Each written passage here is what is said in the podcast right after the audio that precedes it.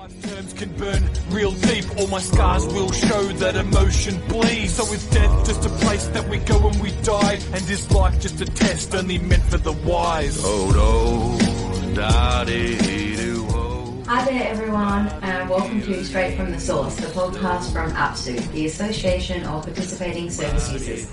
I'm your host, Emma Rafferty. In these podcasts, we're going to hear from people whose lives have been impacted by drugs and alcohol, and from others who work in the field. Thank you so much for joining us. Just a warning before we get into the interview that this episode contains content which may be distressing for some individuals. It discusses gambling and substance addiction and general emotional content. If you would like to speak to someone about gambling in Australia, you can call 1 800 858 858. Alternatively, you can call Lifeline anytime for crisis support on 13 11 14. This is part two of a two part interview, so make sure you've listened to part one first. Okay, so you're trying not to smoke. Would you get that, you know, like agitation and kind of like, oh, I feel yuck, you know, I don't feel that great, like mentally or physically, and then you'd go and gamble, and even if you were winning or losing, you'd be like, oh, that feels better, like I have a release now. Yeah. So I'll just be like, oh yes, I don't have to. It'd be almost like I could breathe. Like you know how you say the physical withdrawals, it's like oh, and you sort of need something. It was Yeah. sort of no, I've just I'm here. I don't have to think of anything else. I can just continue to gamble, gamble, gamble, Wow. and I'm okay. That's so interesting. And your family at this point, were you in contact with them or not? Uh, very rarely. So I'd almost be asking for assistance. The only time I would call, like, I need some money or something's wrong, or I'd be spitting stories of saying, oh, yeah, um, our car tyres got stolen and we need some money. So you'd really rebelled against that, like that pressure to compare yourself to your brother and your parents' expectations and everything. You'd just kind of gone f that, really. I was so ashamed. So I was like, well, how can I actually present myself? Of look, you know, comparing now, like I semi had a career path. I was looking promising, and now I've just dropped. I don't even want to show my face. So, So was- when you did contact them trying to get money, did the shame make it hard to do that? Like, how did you do that when you were kind of like, oh, I don't want them to see me. I feel really, you know, shit about where I'm at. But then you'd reach out and also ask them for money. How did you do that? I played victim. Poor me. Poor me. This is happening in all, you know, just story upon story upon story. And did you convince yourself at the time as well? Yeah. Yeah. You just you you justify so much in your mind. It's like, okay, how am I going to how am I going to tell this story? Yeah. How am I going to tell it so that it'll be believed, and then you believe, and it's like, yeah, of course that. Yes, that's how the story goes. Yes, yes, yes, yes, yes. And then yes, that's the story. So that's what you're going to tell. Yeah. Okay, so you were wanting to go home, like you were feeling really far away. So how long did, did this stage kind of last for? When was the So I stayed in Sydney for probably nine months, and then came back to Melbourne because there was an opportunity for me for some work overseas in Hong Kong. Again, sort of semi running away from like the issue of me running away from stealing somebody's money was already there. Yeah. So I thought, well, it's best if I yes go back and then go overseas. Again, running away from the problems. Yeah. So I thought, yes, this will be right. Got away, got to Hong Kong, and couldn't get a job, and then that was just a little bit of a headache. And then eventually, I got a, I got a job there because I was going to go and teach English, but we couldn't get um, a visa and things like that to actually do it. And then I got a job to ride horses again over there. Wow, that's interesting. And did your partner that you were with before go with you? No, she stayed. So that was really hard at that time. Again, another the grieving of a, a relationship. I tried to keep it afloat, but it just didn't happen. And then I spent time over there, and I was like, "Oh, it's okay because they don't they don't race here every day, so I don't have to gamble here every day. There's no casino here." But then it was sort of like 360 degrees. Oh, they, they got mahjong games and they got card games here. And my curiosity got me, and well, I started to do that again. And then getting to know different people in a different environment. Oh, okay, oh, do, do you guys smoke? Oh, you guys smoke too? oh, yeah. You can get Coke too. You get cocaine. Oh, great. And then again, it was that finding that little, you could say, tribe of people that did Yeah. things that I enjoyed. And it was like, well, I've run away from one place Mm. to another place. It's funny how you can find it almost anywhere, isn't it? Yeah. Like you can seek it out.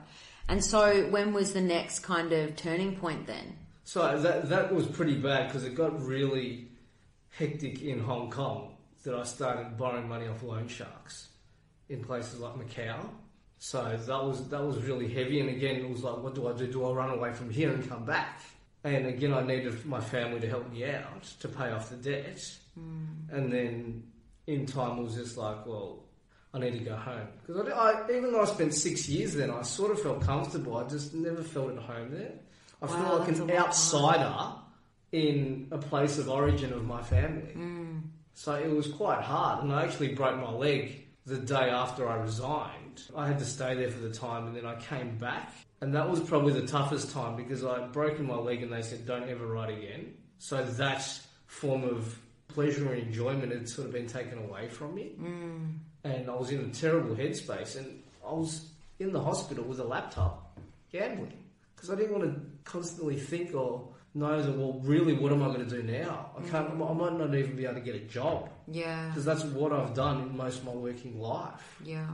So I came back to came back to Melbourne, and I was just I didn't know what to do, and I still had this philosophy which I manipulated my brother into thinking that I could be a professional gambler.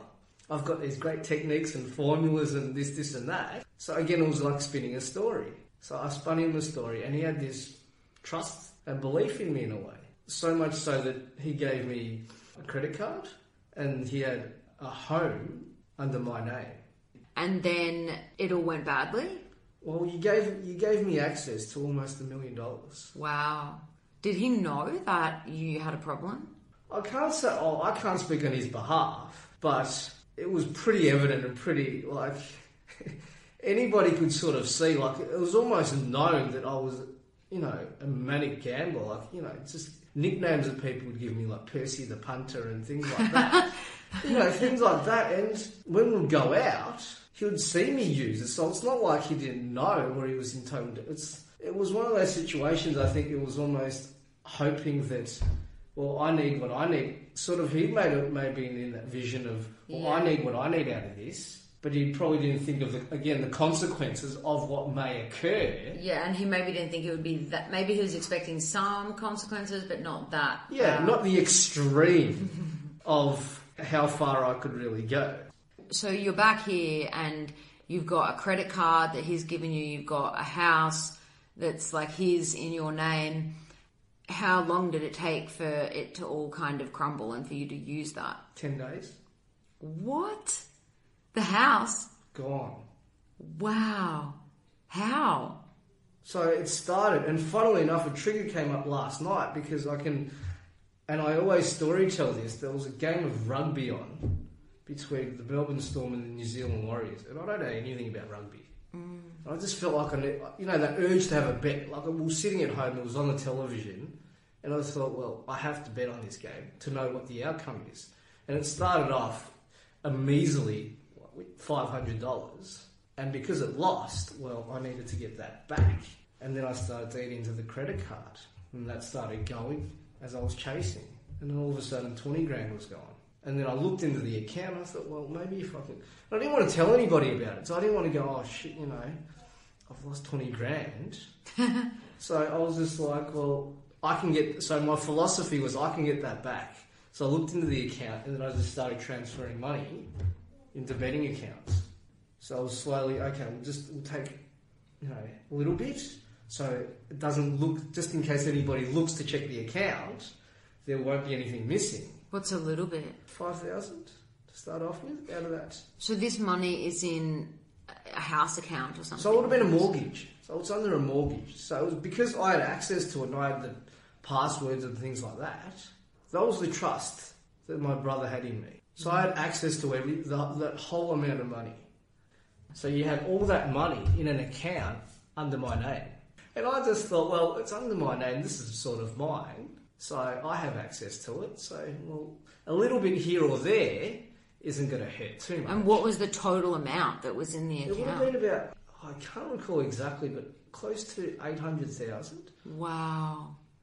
And Okay, so you started transferring out. So first the credit card. How much was the credit card? 20 grand. Okay, so then that was gone, and you weren't thinking, "Oh no, that's gone, and now I'm going to use all this." You were thinking, "It's fine. I just need to take a bit more, and I'll cover all of this, and no one will know." Correct. And then you started pulling a bit out and a bit out, a bit out. How did you get to eight hundred thousand in ten days? Because it was just, I had belief that I'd get it back. Even when it got to the dribbles and drabbles of, think about that humongous amount of 800,000. And then there was another 250 on top of that because I overheard my brother talking about some deal that he was going to get someone to transfer money into that account. Like that's how sneaky I was getting to. I overheard a conversation, even though I was in this pits of, I'd lost probably 80% of it by then and thought, where am I going to get it back? And then I overheard a telephone conversation. And thought, okay, then I've still got another chance. Think it was a few days down the line. So it gave me more confidence of what sort of what was left to maybe possibly get that all back. And was there any point where you started to go, "What if I don't get it back?" When I hit zero was when the reality hit. When it was totally, utterly gone, I just thought, shit. How am I, I, I, how am I going to explain this now? What did it feel like? absolute emptiness. Everything felt like it stopped, and I was in utter shock. I remember I was walking around and around in circles in the city, just totally and utterly spaced out, and going, "What do I do here? What do I do here?" What kind of options were running through your mind? Fir- First things first, I always try to spin a story, but I was thinking, how am I going to pull a story out here? Uh, you know, I was thinking, oh, yeah, somebody stole my identity and they got into the account and then they, get, they opened it. You know, all those things were still flying through my mind of how can I get out of this? how am I going to try and pull this off? Wow. Of what am I going to do here? And then the reality hit, and I, you know, I was walking around and I was driving just in repetitive circles of trying to find the way out. Mm. And then I thought, I can't deal with this. If I tell the truth, I'm going to get exposed and everybody's going to know. And then what do I do? And when you came to the realization that there was no story and there was no like tricky way that you could sneak out of it, what was that like? What were you, were you thinking? Well, I, I just can't face up to it, so like I'm going to have to run away again. Like, what kind of conclusion did you reach? It was life or death then. So I was sitting on a balcony on the third floor. I was like, oh, do I jump and just not face the truth and, let, and leave everybody lingering of not knowing? And that was the constant thought. I thought, I, I don't want to do this. You know, and that was the running away because there was no other real running away. Yeah, It was either life or death. Yeah. You know, that was the, the tinkering of the mind. It was like, oh no, I've totally screwed this up this time. There is no way out. I think that's how I would feel too. If you had have won that first bet on the rugby game, would you have stopped there? Do you no, think? no, Yeah. no. So the only stop point is zero. So it so it didn't really matter that you lost. It would have been the same if you had won. Once you started betting and you had access to that much money, it was always going to go like that. It wasn't about winning or losing. It's about buying time to escape. You know, so the more the more time I, I bought, it was like, oh, okay, good. I don't have to deal with whatever else is going on. Like I didn't want to deal with the reality of I'm back here. I've broken my leg. I can't sort of do what I want to do. What am I going to do the rest of my life? Yeah, I think I know that feeling. So what happened? I faced the truth. Because my brother was away, because I'd actually taken his car and gone missing. Because when I started, when the money started to get to really low increments, I was like, oh, I can't even talk to anybody. So I just drove around, parked in parks, and just thought, oh, no, couldn't sleep. Was thinking, oh no, what am I going to say? What am I going to do? Hmm. And then I thought, well, okay, he's due back today. I'm just going to tell him what happened. You know, and I can just remember that my heart just pumping as I heard the door open and just thinking, oh, what am I going to do? What am I? And still thinking of how I can get out of this. can I get out of this? Was still the thinking. And then I just thought, I got to tell him. I have to tell him. And whatever comes my way, I have to absorb and understand. And of course, he was in shock. He didn't believe it. And I just said, well, you know, open the computer. So it's just you and him alone. And how did you tell him? What did you say to him? I just said, I lost it. He goes, lost what? I've lost it. I said, lost what? I couldn't come out, you know, the words just couldn't come out. I could not express what I wanted to say because I was so ashamed and just like, no. And I just felt at that moment almost just wanting to run and jump because I couldn't get it out. Were you crying? Yeah. And what was he doing? He was all lost, you know, he was quite, tell me, talk to me, get it out. I want, you know, I had the laptop in my hand and I just said, you know, look, look at this. And we opened the account and he was just, oh my God, oh my God, what have you done? Well, you know, he was just like, what's going on, what's going on? And it was just, and my mother was downstairs and heard us sort of bickering and came upstairs and goes, what's going on? And he'd just like, he had to sort of leave because he was like, I don't know how to deal with this right at this moment. So he just sort of jumped into the car and left. And then I had to come to a, to tell my mother, which I thought was even actually harder. Like she didn't know anything, so this was a total and bigger shock than anything else I'd ever done because she knew none of the underlyings of even that the house and things were under my name, any of that. And she hit, she hit me for the first time. Did she know that you were a gambler? Well, past instances, she saved me from loan sharks. She saved me from all other things. Yeah. Okay, so she knew a little bit, but she didn't know how much you were gambling, and she didn't know that your brother had put you in that position of power, I suppose. And so she just lost it, did she? Or she was like yelling and she hit Well, she you. didn't really lose it. She just went, what? And then just hit me. Like she'd never ever touched me throughout my whole life, nor my father. They didn't believe in that. But it was just almost that, Like she slapped you on the face or yeah. She Just, just how? How could you do this? You know, it was like, because supposedly it looked really good on the outside. Our family, our life was all good because we're living in the one place and everything sort of looked like it stabilised. And then I just destroyed that. And so what what happened after that? Like how did it piece together? How did you stop them? Was that the point? Like did that kind of force you to get help? What happened? It didn't make me stop. So you'd think you'd think something so big of that magnitude would make you sort of second think, oh, okay, maybe it's time to. But my mind kicked into overdrive again because I had a compensation payout in Hong Kong when I went back in a little bit of time. So I thought maybe I can maybe I can get that money back. So I got kicked out. Like my brother just said, I don't want to see you get the hell out. But he knew which what psychological state I was in, so he told me to get the fuck out. But don't do anything stupid. Like think of the rage a person would be in. He still had the sensitivity to say, "I'm really pissed off, but I know you're not in a good state either. So don't do anything stupid." And, you know those words stick in my head still to the day. Hmm. But that's it's still very strong because it's like, well, you should be ripping shreds off me and almost wanting to kill me, but you're still sensitive enough to tell me that I know how you are. Just make sure you settle yourself down, and we'll get through this. Did he say that to you? Yeah. Wow. And so that stopped you from doing anything, do you think? Oh, it just it gave me that little reminder. So when those do I do I live or do I die? The suicidal thoughts when they came, this that voice came up stronger. So I was like, okay, no, someone that he does care, even though I totally stuffed up, he still loves and cares for you. So if everyone had been like, get out of our life, we don't want anything to do with you again, it maybe would have been an easier option, but because like it wasn't all lost. Yes, Yeah. there was still that string of thread. You know, uh, for what I've done, maybe there is still an opportunity. Maybe there still is that hope there. Because if everyone had just gone, well, get out, we don't ever want to see you again, then I more than likely, then what was it? That's enough. Then what else do I have left here in this world or in this life? No one cares. No one loves me. I have nothing. So what was the point when you did stop?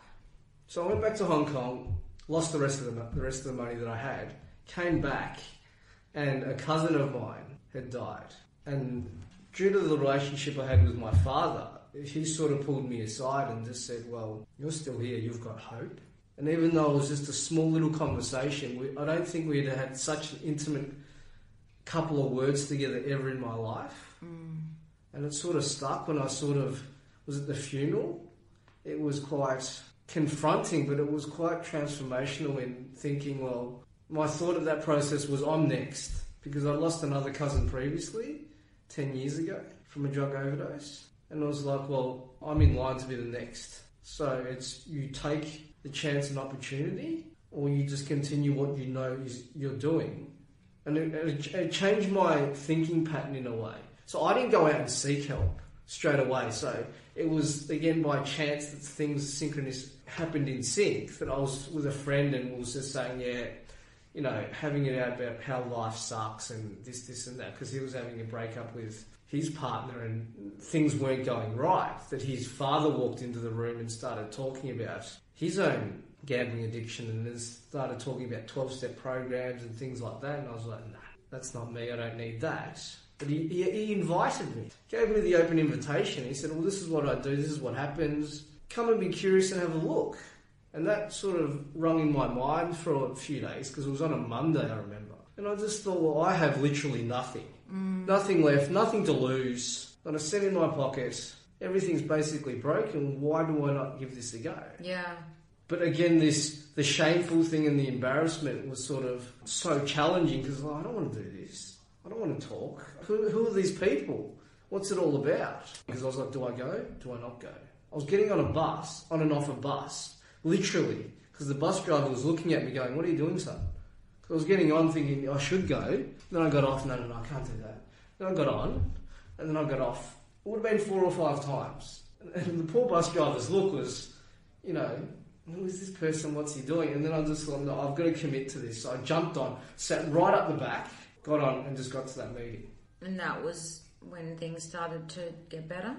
Well, it changed. Like, it was that one instance. I remember sitting in a room and just hearing other people's stories, and didn't think that I was the only dickhead in this world that done so many stupid things.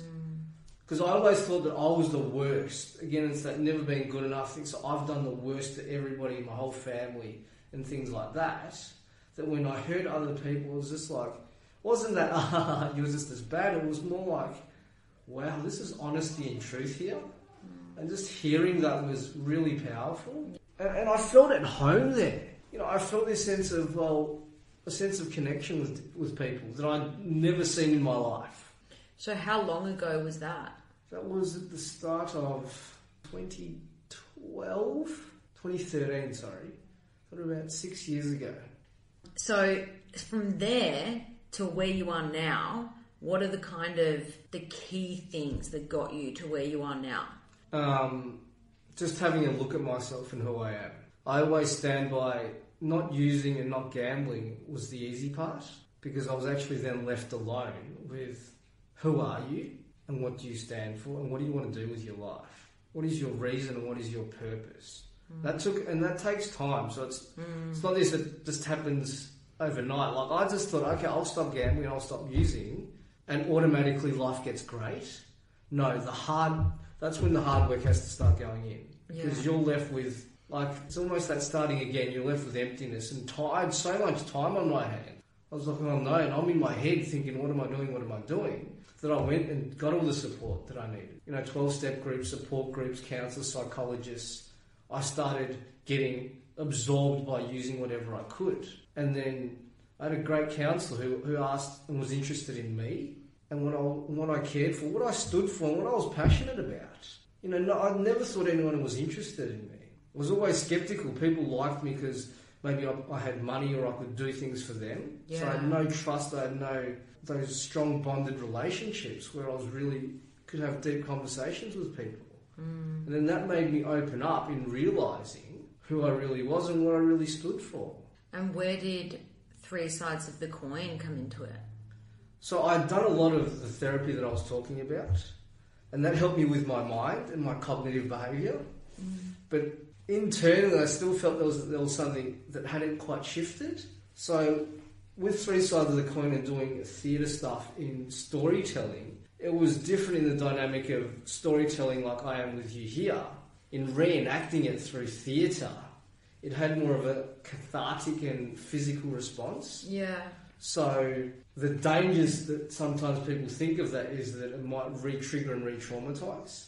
But for me, it helped me really own and take responsibility and accountability for what I've done. But also tell me that that's the transformation from the person that I had been in the past to who I am now, and that I'm here to tell the story. It was funny. I, I always said that I needed to be broken for me to really, really open up some deeper wounds that hadn't been healed. And doing that work, it made me memor- uh, remember a lot of things that I didn't realise, and then actually delve into them rather than again with the cognitive. I could almost tiptoe my way around and then just not talk about it and divert towards something else. Mm. Whereas it was like, no, no, just sit there and sit with it. How were you feeling? And express that and go back in that time in that moment. And was there times when you did get really like the emotions were too much again? Like you couldn't sit with it? I love. I actually enjoyed that because it was like a time for me to actually express. Because in that time in my life, I didn't feel like I could express because I felt so suppressed mm. of being so lonely and um, isolated, and those feelings really came back. But I didn't feel like people. I you know that re-traumatization. I actually, in, I wouldn't say enjoyed, but I liked feeling that feeling and knowing that I could deal with it now. Yeah. Like at that time, I maybe not wouldn't have known what to do with it. But being where I am now, I could sense it and feel it, and it's like, oh, okay, that's how I was feeling. If someone was listening to this and they really identified with your experience, what is the key message that you would want them to hear?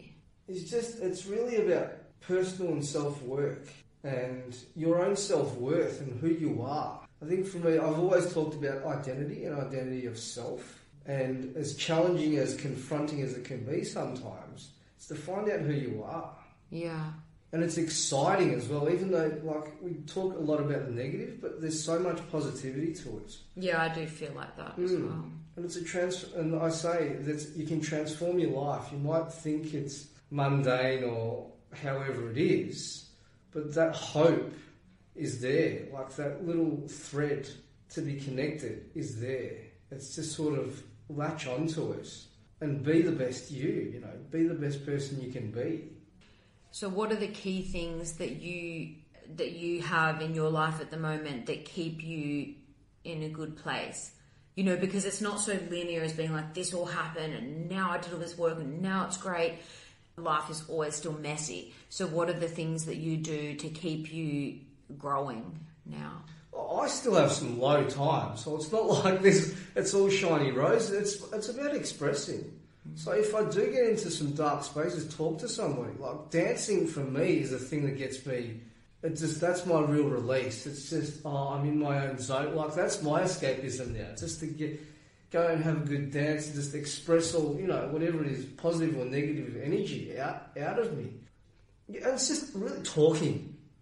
Talking is so good and finding those right people to talk to. You know, because I I spent a lot, a high majority of my life suppressing and not talking. Yeah. So when you just talk to one person, you connect. It's that form of expression.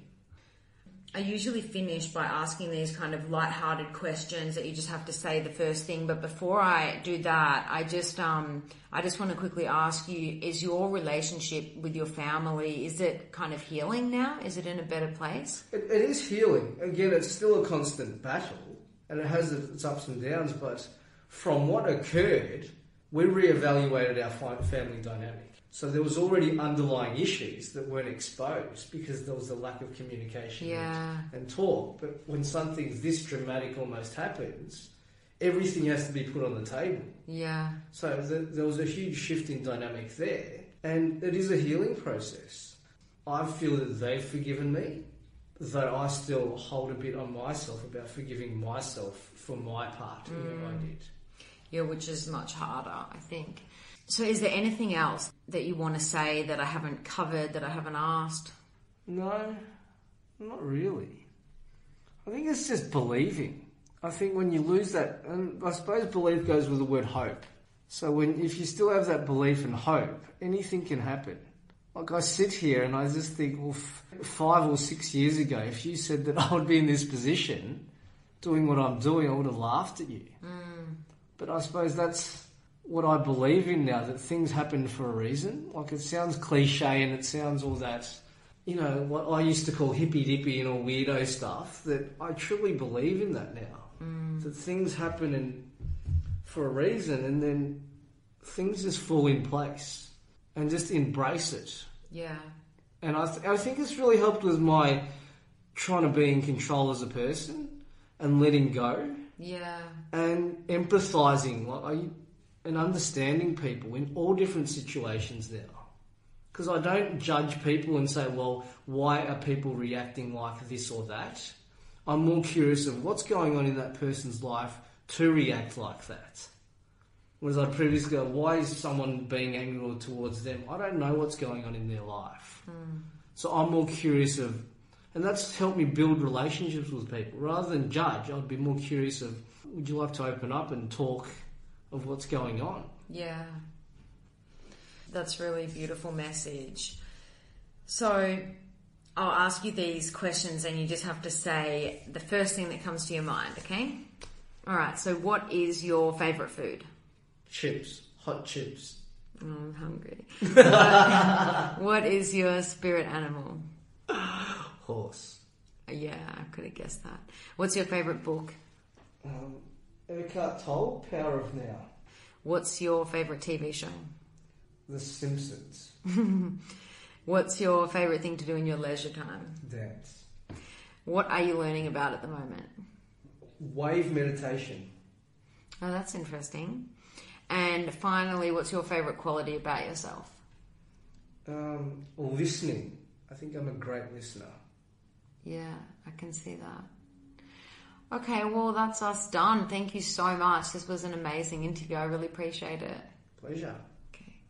Straight from the Source is the voice of the Association of Participating Service Users, or APSU, which is a service of the Self Help Addiction Resource Centre, or SHARC. APSU is a Victorian consumer representative body which believes that the voice of the people impacted by drugs and alcohol is important and should be heard. In our podcast, we look at a range of different issues relevant to those impacted by drug and alcohol use from varying perspectives and talk real, honest stories straight from the source. We will have more guests and more stories coming to you monthly. Podcast episodes and further information on APSU can be accessed through the APSU webpage, www.apsuonline.org.au, through our Facebook page, APSU SHARC, and soon through iTunes and other podcasts. Music is from Jimmy Loops. His Facebook is Big Jimmy Loops, and his YouTube is Mr. Jimmy Loops. Just a reminder that the views expressed by our guests are not necessarily reflective of APSU and SHARC. And where do we go? That's the question.